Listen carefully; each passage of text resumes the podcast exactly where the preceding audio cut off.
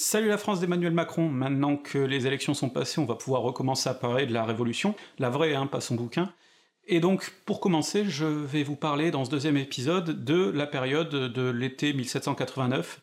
une période dont on connaît globalement les événements depuis l'école primaire, hein, que ce soit le serment du jeu de paume ou la prise de la Bastille, mais ici on va essayer de rentrer un peu plus dans le détail pour comprendre quelle est la logique derrière ces événements, quelles sont un petit peu les spécificités de tout ça, et les subtilités surtout. Donc pour rappel, dans le précédent épisode, on avait vu un petit peu quelles étaient les tensions culturelles, politiques, économiques, sociales euh, de cette France de la fin du XVIIIe siècle. Certains avaient trouvé que ça leur rappelait beaucoup la France d'aujourd'hui, et donc euh, là-dessus j'ai écrit un article que je vous conseille d'aller lire pour bien comprendre pourquoi il faut surtout pas décalquer le passé sur le présent, parce que ça nous incite à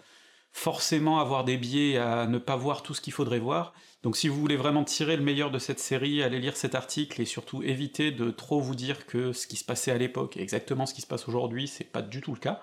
Et donc maintenant on va essayer de repartir de ce moment qui suit, donc euh, cette époque 1787-1788, c'est-à-dire la réunion des États généraux.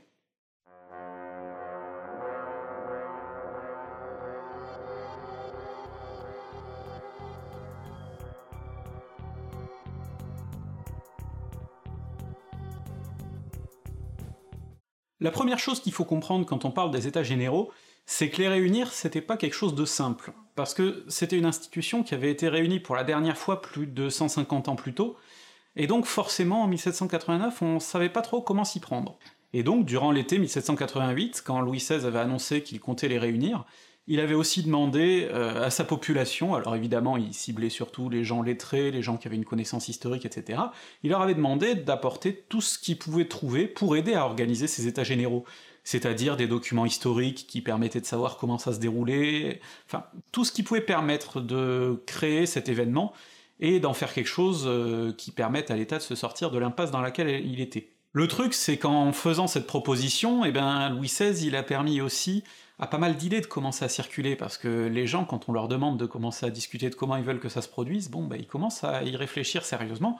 et on a vu une floraison de pamphlets, de journaux, de petites gazettes qui ont commencé à se diffuser assez fortement pour l'époque, et donc ça a contribué beaucoup à politiser l'opinion, parce que évidemment ces idées elles ont circulé, mais pas qu'à Paris. Des fois ça pouvait être un journal qui était publié pour un ou deux numéros, hein, ça pouvait être un truc de trois pages qui circulait comme ça, mais même quand c'était peu diffusé, euh, ça pouvait circuler très loin, ça pouvait se répandre dans les campagnes, et puis surtout à l'époque, euh, le média écrit n'était pas un média qui se lisait en solitaire, c'était quelque chose qui souvent se lisait en groupe, était commenté, et donc même quand il y avait qu'un exemplaire qui se diffusait quelque part, on pouvait supposer que cet exemplaire-là, il allait toucher une dizaine, voire beaucoup plus de personnes, puisque les idées ensuite se propageaient comme ça. Et donc il faudrait pas croire que même dans les campagnes, les gens n'étaient pas du tout au courant de ce qui se passait, il y avait une réelle propagation de ces idées, même si euh, forcément elles étaient petit à petit déformées. Et ça c'est une constante pendant toute la Révolution, hein, le fait que les gens petit à petit se sont politisés à plein de niveaux locaux, bon évidemment à Paris euh, énormément, par le biais d'écrits, par le biais de journaux, puis petit à petit même par le biais de chansons, etc. Alors le gros point de débat sur ces états généraux, c'est comment on les organise. Parce qu'évidemment tout le monde a un intérêt différent. Le roi, lui, ce qu'il espère, c'est surtout avoir une espèce d'assemblée de, notables qui enfin valide ses décisions, euh, son envie de changement euh, pour réformer un petit peu l'État dans le sens où il veut. De l'autre côté, il y a le tiers-État, qui aimerait, lui, euh, bah, devenir quelque chose, comme on l'avait dit, hein, prendre un peu d'ampleur, et donc espère utiliser les États généraux dans ce sens-là. Mais enfin, il y a les ordres privilégiés, le clergé, et surtout la noblesse, cette fameuse noblesse parlementaire dont on a parlé la dernière fois, euh, qui elle euh, aspire vraiment à utiliser ses états généraux pour retrouver du pouvoir qu'elle avait progressivement perdu au fur et à mesure du, temps où les rois euh, prenaient l'ascendant et devenaient des monarques absolus. Donc tous ces gens-là, ils ont des intérêts différents, et forcément ça conditionne un petit peu la façon dont les états généraux vont se faire, parce que tous veulent pas les mêmes. Et la question qui focalise les débats, c'est celle de savoir comment on va voter pendant ces états généraux. Parce que les états généraux, on appelle les députés en délégation par ordre. Le clergé, la noblesse, le tiers-état ont chacun leur délégation. Au départ, déjà, les délégations doivent être composées du même nombre de députés à peu près, ce qui pose un certain problème, puisque le tiers-état représente quand même plus de 95% de la population, et que c'est donc gênant de le voir avoir une délégation euh, qui soit équivalente à celle du clergé, qui représente une toute petite partie, et à celle de la noblesse qui représente une autre toute petite partie. Donc euh, là-dessus, les gens réfléchissent beaucoup et demandent au moins à ce qu'on double le tiers-état en nombre de députés. Et la deuxième revendication, qui est encore plus importante, bah, c'est au moment du vote, de savoir si on vote par ordre, comme ça se faisait auparavant, ou par tête. Et là aussi, ça a tout un enjeu, c'est que si on vote par ordre, la noblesse a une voix, le clergé a une voix, le tiers-état a une voix. Et ensuite, euh, les ordres se réunissent pour décider de à quoi euh, ils donnent cette voix. Ça veut dire déjà que le tiers-état va se faire avoir, puisque le clergé et la noblesse généralement trouveront des terrains d'accord, et ça veut dire aussi que bah, quand il y a des divisions au sein des ordres, et c'est notamment le cas au sein du clergé, eh ben c'est le plus fort qui gagnera, et la minorité n'aura pas voix au chapitre. A l'inverse, si on vote par tête, bah, ça veut dire que les membres dissidents des deux ordres privilégiés pourront voter dans le sens du tiers-état, et ça veut dire, si le tiers-état a deux fois plus de députés, qui pourra peser. Or, à cette époque, les parlements dont je vous avais dit la dernière fois qu'ils étaient plutôt populaires à l'époque, qui passaient comme défenseurs face à l'absolutisme royal, ben, les parlementaires, très vite, ils ont dit qu'eux, ils étaient totalement opposés au vote euh, par tête, et qu'ils étaient totalement opposés au doublement de la délégation du tiers-état. Et donc là, forcément, ça a révélé leur vrai visage, hein, ça a révélé qu'ils bossaient avant tout pour leur propre profit, et donc ça a contribué à totalement les griller auprès de ben, tous les sympathisants du, tiers-état. D'autre part, euh, les parlements, finalement, au bout de pas mal de débats, ont fini par se résigner à accepter le doublement du nombre de députés du tiers-état, mais ils ont rien dit euh, sur le type de vote, ils préféraient quand même maintenir le, vote par ordre. Et donc du coup, ben, pour le tiers-état, le fait d'avoir deux fois plus de députés, ça changeait rien si à la fin ils avaient qu'une seule voix. Le roi lui-même, quand on lui a demandé son avis, bon bah a fini avec son conseil par dire qu'effectivement, il proposait un doublement du tiers-état, mais il ne donnait aucune réponse sur la façon dont on allait voter, comme ça ça lui évitait de se mouiller. Et donc là, on a un mouvement qui a commencé à naître, un mouvement qui était très inspiré bah, par les idées des Lumières, par aussi la Révolution américaine, qui avait quand même euh, beaucoup marqué les esprits, donc c'est ce qu'on appelle d'ailleurs le mouvement patriote, justement en référence aux patriotes américains qui se démarquaient des loyalistes qui défendaient la, souveraineté britannique. Et donc on a ce mouvement patriote qui se forme, euh, qui vient souvent de l'élite, hein. on y trouve d'ailleurs pas mal de nobles, euh, entre guillemets dissidents, des gens comme euh, Lafayette, comme Mirabeau, mais aussi comme le duc d'Orléans, qui est quand même un cousin du roi, donc faut pas non plus croire que c'est un mouvement totalement populaire. Mais on retrouve comme ça des clubs qui se réunissent pour essayer de militer pour ce vote par tête. On retrouve d'autres sociétés qui commencent à devenir très influentes, par exemple la Société des Amis des Noirs, qui est une société qui milite pour l'abolition de l'esclavage, qui est dirigée par Brissot, dont on reparlera plus tard parce que c'est devenu le, le, leader du groupe politique qu'on appelle aujourd'hui les Girondins, mais qu'on appelait à l'époque les Brissotins. Donc on a tous ces gens-là qui commencent à discuter et qui déjà se placent dans une démarche d'opposition, puisqu'ils le veulent, ce vote par tête. Et alors attention, il faut pas croire que c'est des débats euh, qui sont euh, très polissés, hein, parce que en face, évidemment, euh, les nobles les plus conservateurs ont vraiment la trouille, il y a une rupture très nette, et notamment le futur Charles X, le, le, petit frère du roi, qu'on appelle à l'époque le comte d'Artois, et qui est un des plus intransigeants sur la posture d'Ancien Régime, euh, bah, ce comte d'Artois prévient son frère justement qu'il y a un vent de rébellion là qui, commence à souffler, et que vraiment si on commence à laisser la porte ouverte à ce genre de choses, notamment au vote par tête, on risque d'arriver à bien pire par la suite. Mais le 24 janvier 1789 euh, est proclamé le règlement électoral pour ces États généraux, qui définit donc qui va pouvoir être élu, qui va pouvoir voter, comment, et comment vont remonter les doléances du peuple. Alors le vote est assez ouvert, il suffit d'avoir 25 ans et d'être inscrit sur le rôle des impôts, c'est-à-dire en général d'être un homme euh, chef de famille, mais on a aussi quelques veuves qui ont le droit de voter au titre de chef de famille également. Et ce qui fait la sélection, c'est pas tant le vote lui-même, qu'ensuite euh, le nombre de degrés de ce vote. Puisque pour la noblesse et le clergé, comme ce sont des ordres qui représentent une petite quantité de personnes, Là, il n'y a pas de problème, les assemblées locales se réunissent et élisent directement leurs députés. Pour le tiers-état, par contre, comme la population représentée est bien plus énorme, ben, là on est obligé de passer par plusieurs degrés. Donc dans les campagnes, on a deux degrés, c'est-à-dire qu'on a une assemblée qui se réunit à l'échelle de la paroisse, qui élit des délégués qui eux-mêmes vont ensuite se réunir à plus haute échelle pour élire leurs députés, et dans les villes, il y a carrément 3 degrés, c'est-à-dire qu'une première assemblée élit des délégués qui vont dans une deuxième assemblée, qui élisent eux-mêmes des délégués, qui vont dans une dernière assemblée, qui, elle, choisit qui ira à Versailles. Et donc forcément, bah, avec ce système de tamis, ça fait que les voix les plus populaires peuvent très facilement être noyées. Qui sont les députés? Globalement, si on regarde la noblesse, euh, donc, et autour de 250 euh, députés de la noblesse, on voit qu'on a un tiers de petite aristocratie, un tiers de grands nobles, et un tiers de noblesse de robe, c'est-à-dire euh, cette noblesse euh, qui a été acquise par des fonctions, avec euh, dans l'ensemble une grande majorité de militaires. Du côté du clergé, là c'est intéressant parce qu'on a une cinquantaine de députés qui sont du haut clergé, c'est-à-dire des évêques, des archevêques, et on a une grande majorité de 100 députés qui sont des curés. Donc là déjà on a beaucoup plus une division sociale dont on avait déjà parlé dans l'épisode précédent. Et puis vient le tiers-état, et là c'est très intéressant d'essayer de comprendre de quoi est composé ce tiers-état, qui est du coup deux fois plus nombreux que les deux autres ordres.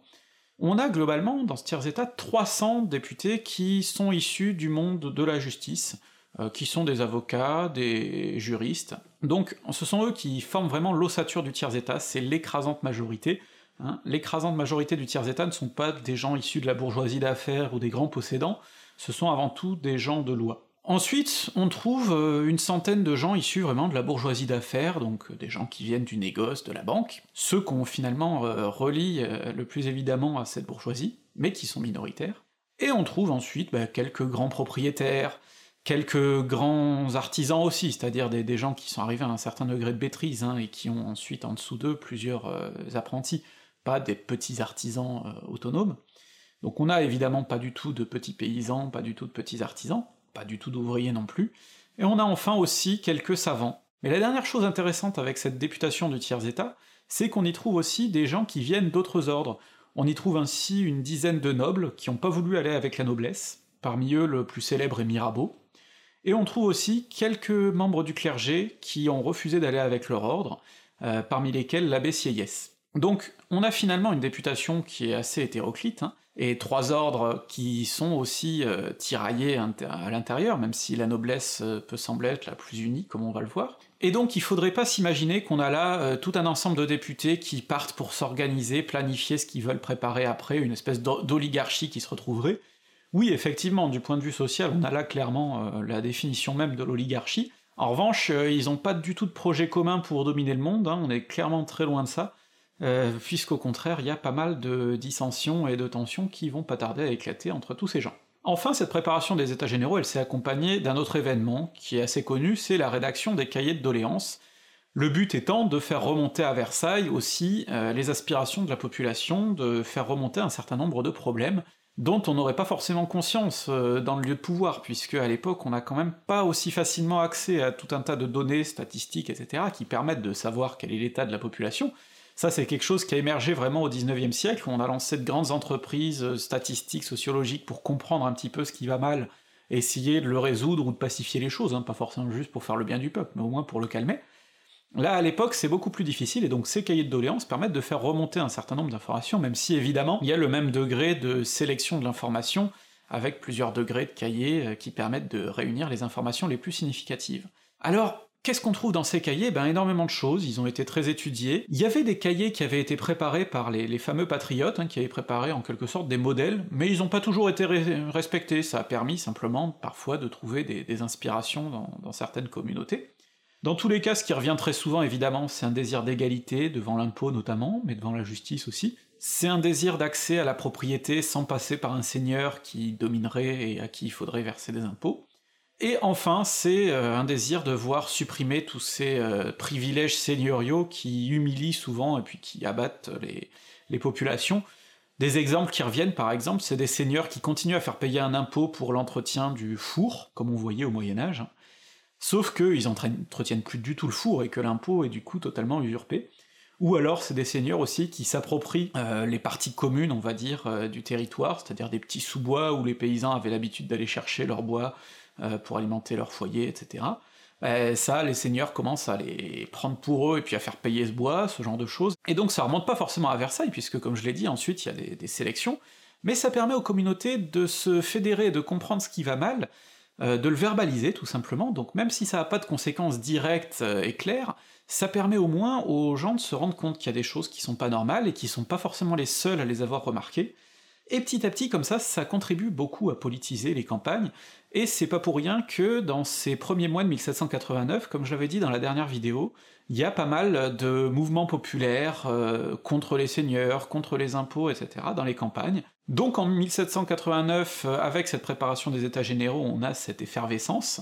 euh, de l'agitation qui s'accroît, mais aussi y compris vraiment très bas dans la, petite paysannerie, un espoir assez vague, mais que bah, il y a des gens qui vont aller à Paris, à Versailles, pour essayer de changer les choses.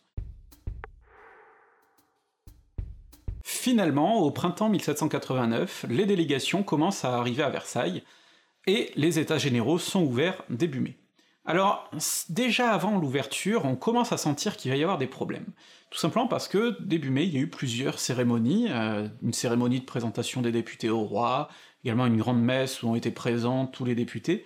et ils se sont très vite rendus compte que bah, y avait une différence de traitement énorme entre les députés du clergé et de la noblesse, et puis les députés du tiers-état qui étaient un petit peu remisés euh, au moins bon rôle, qui avaient les moins bonnes places, par exemple pendant la messe, le clergé et la noblesse avaient euh, les meilleures places, avaient des places qui leur étaient attribuées, le tiers-état, il se mettait un peu là où pouvait, et la consécration de tout ça, bah, c'est le 5 mai, euh, lors de la réunion des états généraux, de l'ouverture de ces états généraux, une ouverture qui a été immortalisée par de nombreuses euh, peintures, gravures, etc., pour bien montrer avec quel cérémonial ça s'était organisé, et on retrouve du coup le souverain qui trône au centre, avec derrière lui les princes de sang, son épouse, etc., les ministres dans un coin, et puis chaque ordre a sa place, le clergé et la noblesse euh, de chaque côté, et le tiers-état au fond de la salle. On dit même que les députés du tiers-état pouvaient pas forcément très bien entendre les discours, et donc déjà on voit bien la, différence de traitement, et le fait que du coup ça préfigurait qu'on allait faire traiter les choses par ordre et pas par tête, et donc que ça allait desservir le tiers-état. Et puis 5 mai, en plus, il y a les discours d'ouverture, et les discours d'ouverture, ils plaisent pas. Pour plusieurs raisons. Déjà, il y a Louis XVI qui fait son discours, discours très attendu, et dans son discours, ben, il laisse clairement entendre qu'il veut qu'on soit très méfiant envers toutes les volontés de trop changer les choses. Il explique qu'il faut pas trop vouloir de changement et qu'il attend des décisions raisonnables. Donc déjà là, les députés du tiers-état sont un peu refroidis. Il y a un autre discours qu'ils attendent beaucoup, c'est celui de Necker, qui est le contrôleur général des finances. C'est quelqu'un qui est très apprécié par le parti patriote, pour plein de raisons, euh, déjà parce qu'il a été très solidaire avec leur cause et tout ça, et donc on, attend de lui beaucoup de choses. Or son discours, c'est un discours fleuve de trois heures qui assomme tout le monde, et dans lequel il ne parle que d'une chose, c'est l'état des finances du royaume. Et donc tous ces députés du tiers qui sont venus avec l'espoir qu'on allait pouvoir changer les choses en profondeur, qu'on allait réfléchir à comment voter, etc., etc., qu'on allait peut-être même parler de souveraineté et toutes ces questions-là, bah, finalement il voit qu'on les a surtout appelés pour parler de la dette, exactement comme les réunions précédentes, notamment la fameuse Assemblée des notables,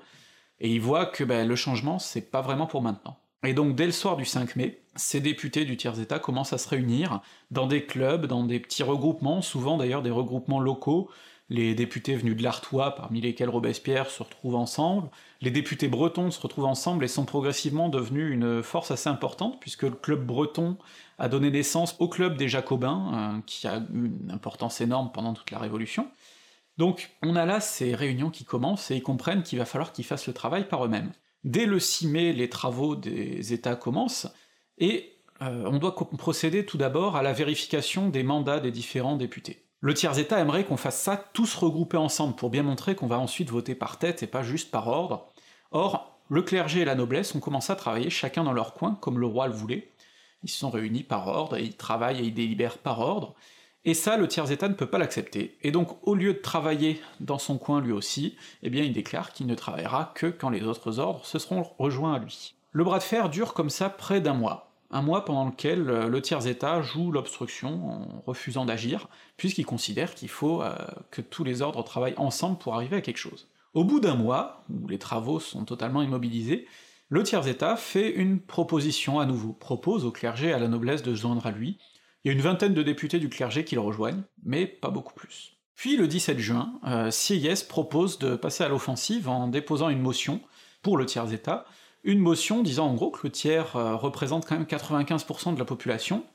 et que les représentants de ces 95% de la population ne peuvent pas être bloqués par le refus de la noblesse et du clergé de se joindre à eux. Et donc ils décident de commencer à travailler au nom de l'ensemble de la nation,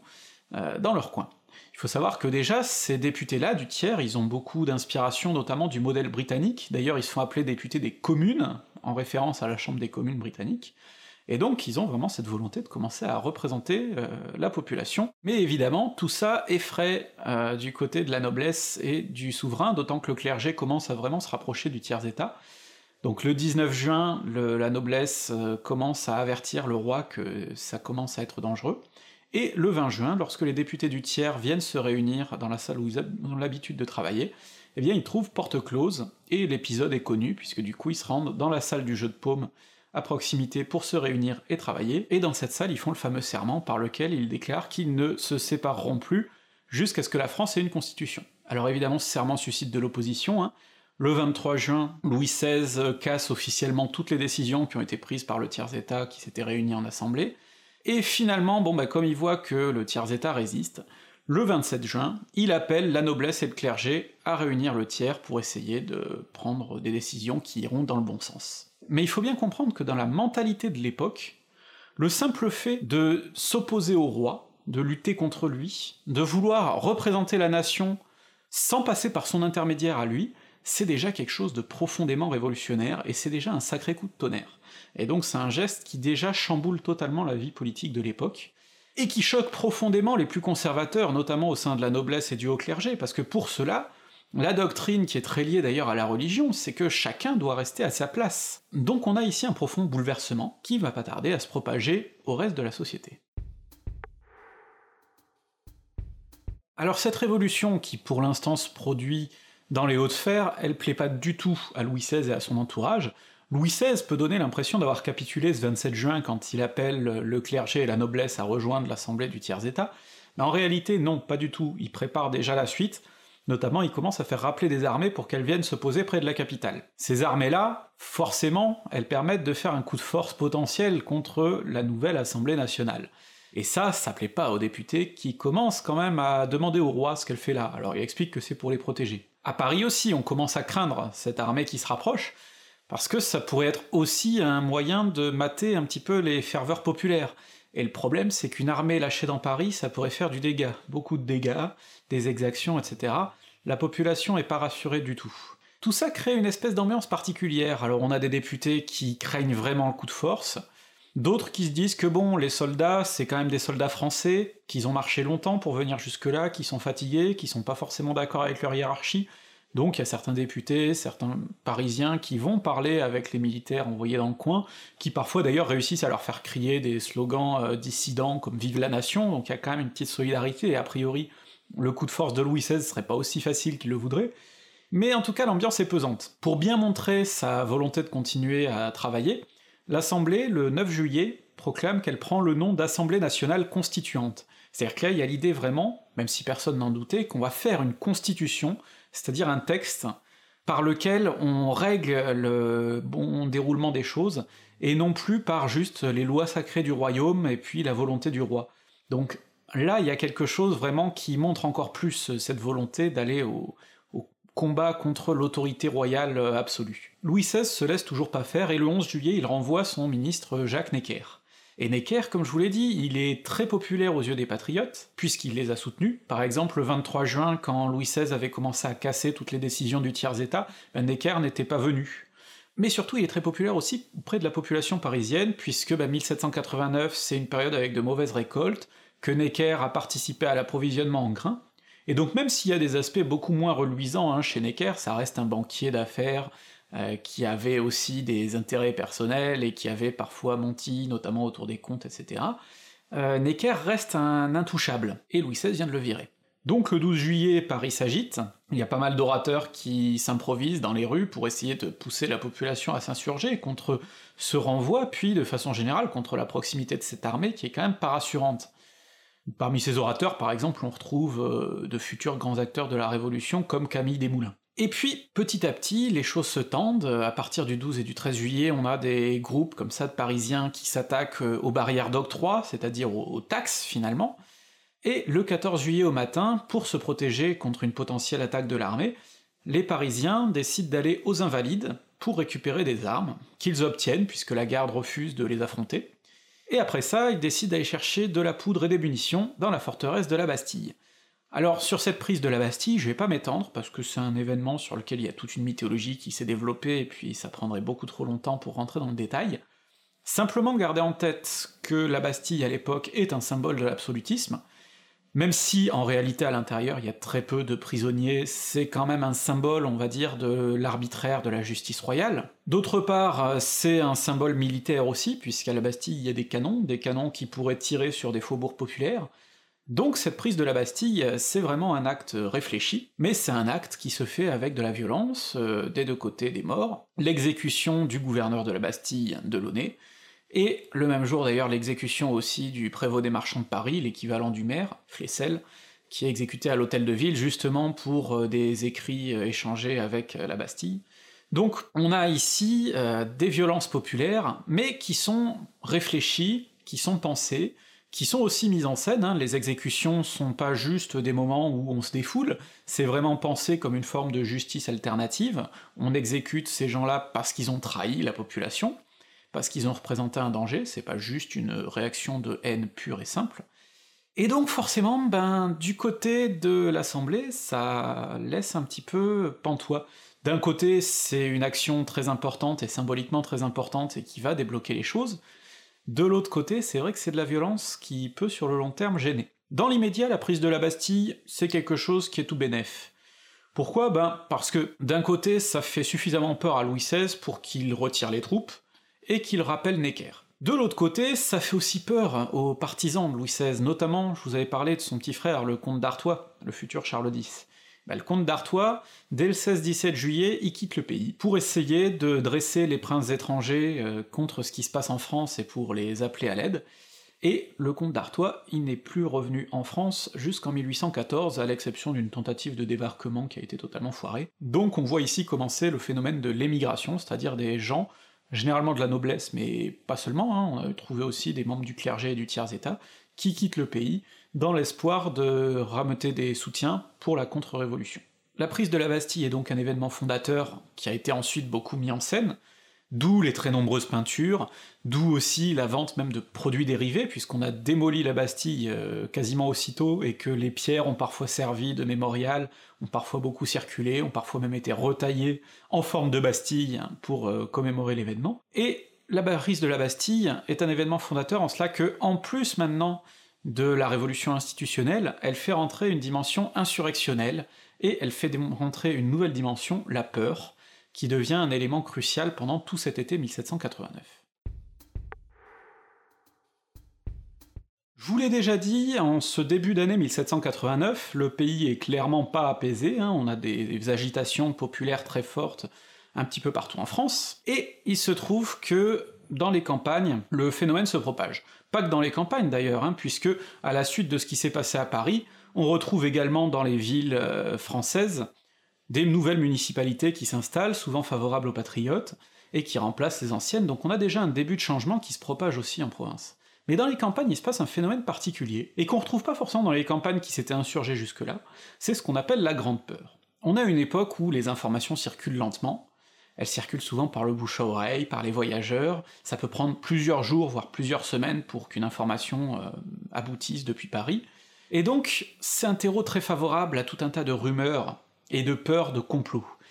Et à l'époque, le complot, c'est surtout le complot des aristocrates. On a peur que les aristocrates, peut-être pour venger la prise de la Bastille, sollicitent des brigands pour venir piller les villages, ou décide de cacher les récoltes pour affamer le peuple. Et donc, parfois il suffit qu'on voit un nuage de poussière au loin pour croire que c'est une troupe de brigands qui arrive, alors comme en plus à l'époque il y a des armées qui se déplacent dans le pays, bah, il suffit qu'on voit une armée au loin se déplacer pour se demander si c'est pas une troupe de brigands qui aurait été envoyée par le noble du coin. Donc ça crée de l'agitation, et on a d'ailleurs des cartes assez précises de comment cette agitation s'est propagée petit à petit dans le pays. Il y a certains coins qui n'ont pas été touchés, mais il y a d'autres coins qui ont vraiment vu cette peur se déployer, et généralement, au fur et à mesure de cette peur, eh bien, ça entraînait aussi des attaques de châteaux, puisque le problème venait des seigneurs, on partait attaquer les seigneurs. Alors on attaquait souvent le château, dans le but en général, là aussi très réfléchi, de brûler les documents qui pouvaient lier la population à son seigneur, comme ça s'il y a plus de documents, il y a plus de lien. Mais parfois on brûlait aussi le château, lieu de pouvoir, et donc euh, lieu d'oppression. Donc on avait comme ça ce mouvement qui commence à prendre de l'ampleur. À Paris, au même moment, on discute beaucoup de la rédaction de la Déclaration des droits de l'homme, on discute beaucoup de la réflexion autour de cette constitution qu'il va falloir écrire, et forcément ces événements ils laissent pas indifférent. Ils laissent pas indifférent parce que d'un côté ben, on a des émotions populaires qui vont un peu dans le sens de tout ce qui avait été soulevé au début de la Révolution avec ses cahiers de doléances, avec ces délégations des députés du tiers-état. Mais d'un autre côté, le problème c'est que là, c'est une violence populaire qui met aussi en danger la propriété, et la propriété, ça, même les députés patriotes y tiennent beaucoup. Donc il y a cette position ambiguë. Est-ce que dès maintenant on commence à prôner l'ordre quand on est député patriote, quand on est député du tiers-état, ou est-ce qu'on soutient cette insurrection pour pas pour l'instant passer directement du côté des réactionnaires? Finalement, c'est un petit peu dans ce sens-là que vont se diriger les députés du tiers-état, mais pas juste eux. C'est comme ça qu'on arrive à la fameuse nuit du 4 août 1789. C'est un événement qui a été préparé, c'est notamment quelque chose qui s'est discuté au sein du fameux club breton, le futur club des Jacobins, et donc ce 4 août, les députés qui sont réunis décident progressivement, et par un certain amassage de propositions successives, d'abolir les privilèges, c'est-à-dire les privilèges qui s'appliquent aux villes, c'est-à-dire les privilèges qui s'appliquent aux ordres, aux corporations, un énorme tas d'avantages seigneuriaux. Par exemple, dans les discours, euh, on parle du fait qu'il y aurait un droit de battage dans, euh, certains coins, c'est-à-dire qu'en gros, euh, les, seigneurs, les seigneurs pourraient imposer à la population d'aller taper dans les étangs pour faire taire les grenouilles. Alors on crée tout un tas de, droits d'ailleurs plus ou moins fantasmés, mais enfin il y a aussi des droits très réels et très problématiques. Donc tout ça est supprimé. En revanche, ce 4 août, on ne supprime pas les droits fiscaux sur les terres, c'est-à-dire que le seigneur qui possède des terres peut continuer à percevoir des droits là-dessus, euh, en revanche, il n'a plus de privilèges, il n'a plus d'impact sur les individus qui vivent directement, il peut plus contrôler leur vie aussi facilement qu'auparavant. Cette nuit du 4 août, donc, c'est quelque chose qui est à la fois très révolutionnaire et puis ben inabouti. Inabouti parce qu'il reste quand même des liens fiscaux dont la plupart des paysans ne vont pas pouvoir se libérer facilement, et d'ailleurs, ils ont continué à se battre pour obtenir de s'en libérer, et la suite de la Révolution leur a apporté aussi euh, cette libération des droits fiscaux. Mais c'est quand même révolutionnaire dans le sens où pour la première fois on proclame que maintenant il n'y aura plus de privilèges selon la naissance, que les gens seront égaux devant le droit, que les gens seront égaux devant la justice, qu'il y aura plus de peines différenciées par exemple. Donc c'est déjà quelque chose de très très important. Quelque chose de très très important qui débouche aussi, le 26 août suivant, sur la rédaction de la Déclaration des droits de l'homme et du citoyen. Et cette Déclaration des droits de l'homme et du citoyen, c'est un texte qu'on a tous euh, connu, mais qu'il faut là aussi commenter surtout dans la façon dont il s'est rédigé, puisque c'est un texte de compromis. C'est-à-dire qu'on a des députés patriotes qui l'écrivent, mais pas que. On a aussi des députés qui sont totalement euh, figés sur l'ancien régime. Or, ce régime, là, maintenant, il commence à être euh, fragilisé, et c'est à ce moment-là qu'on commence à parler justement d'ancien régime. Donc il faut trouver un texte de compromis. Et c'est pour ça que cette déclaration des droits de l'homme reste assez vague. Assez vague déjà dans le fait qu'elle ne désigne que les hommes, donc elle exclut de fait les femmes, mais elle exclut aussi tout ce qui se passe dans les colonies, puisqu'il est déclaré clairement qu'elle ne s'appliquera pas dans les colonies, donc par exemple ça ne remet pas en question l'esclavage. Ensuite,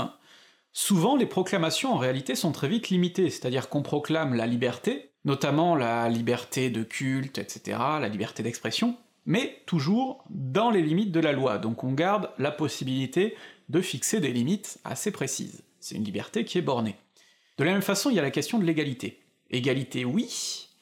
mais pas trop. C'est-à-dire qu'il y a effectivement une égalité de haut droit, ce qui est très important, parce que par exemple, par le passé, euh, quand on condamnait quelqu'un à mort, bah, les peines les plus infamantes allaient aux gens du tiers-état, la noblesse avait des peines qui étaient réputées plus douces. Là maintenant, ce sera même peine pour tout le monde, pas d'acharnement pour les gens plus populaires par exemple.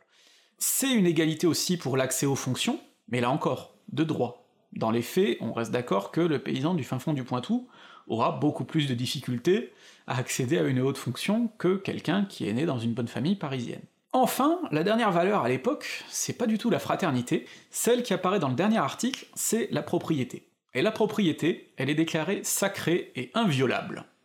Et donc là, on est clairement dans un lexique religieux, hein, sacré et inviolable, c'est-à-dire que on reste dans le cadre d'un objet qui doit être vénéré presque, la propriété est une des principales valeurs de cette euh, première révolution, une des valeurs auxquelles il ne faudra pas toucher. Alors oui, ce texte-là euh, peut sembler un petit peu mou par rapport à nos propres aspirations d'aujourd'hui, et c'est évident. Pour l'époque, il y a quand même un caractère profondément révolutionnaire. Parce que même si cette liberté est bornée, elle est proclamée.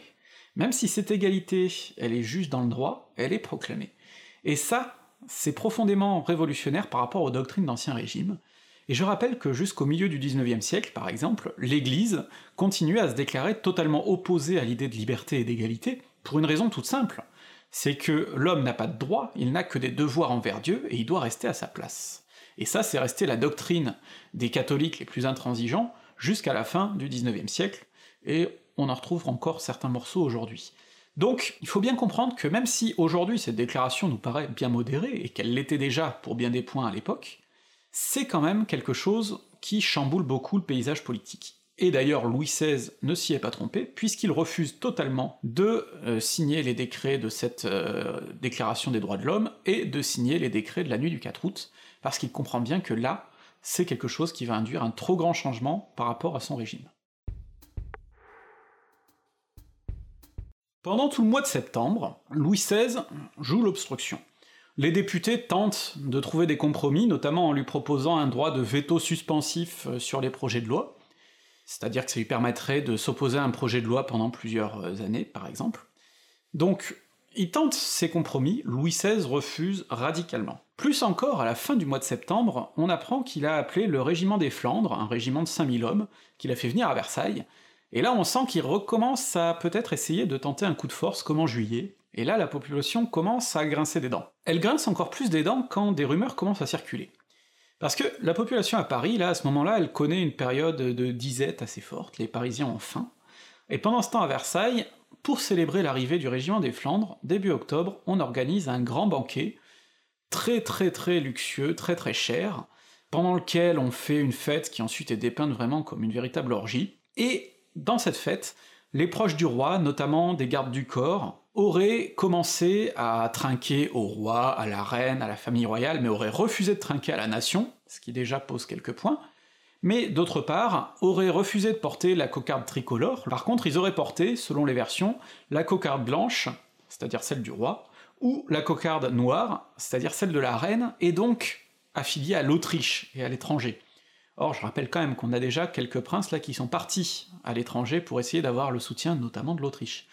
Donc, ça, ça passe déjà pour pas mal de trahison. La rumeur enfle, on parle même du fait que la cocarde tricolore aurait été piétinée, alors là, c'est un geste euh, totalement outrageux pour la nation euh, qui est en train de se réveiller, de se proclamer.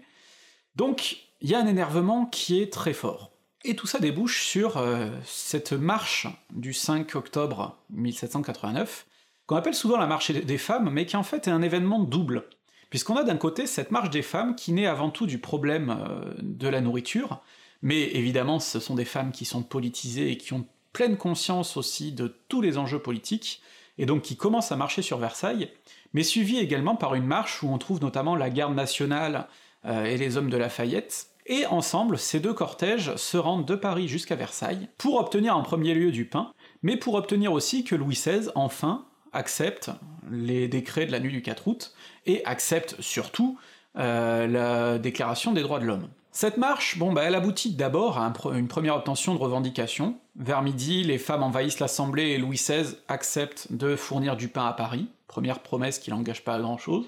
Dans la soirée, il se résigne à signer les décrets qui posaient problème, mais à ce moment-là, déjà, la population parisienne aspire à plus, la population parisienne aspire à ce que le roi et l'Assemblée viennent s'installer à Paris. Louis XVI temporise, dit qu'il veut y réfléchir, attend de passer la nuit, du coup tout le cortège qui s'est rendu jusqu'à Versailles, plusieurs milliers de personnes attend également.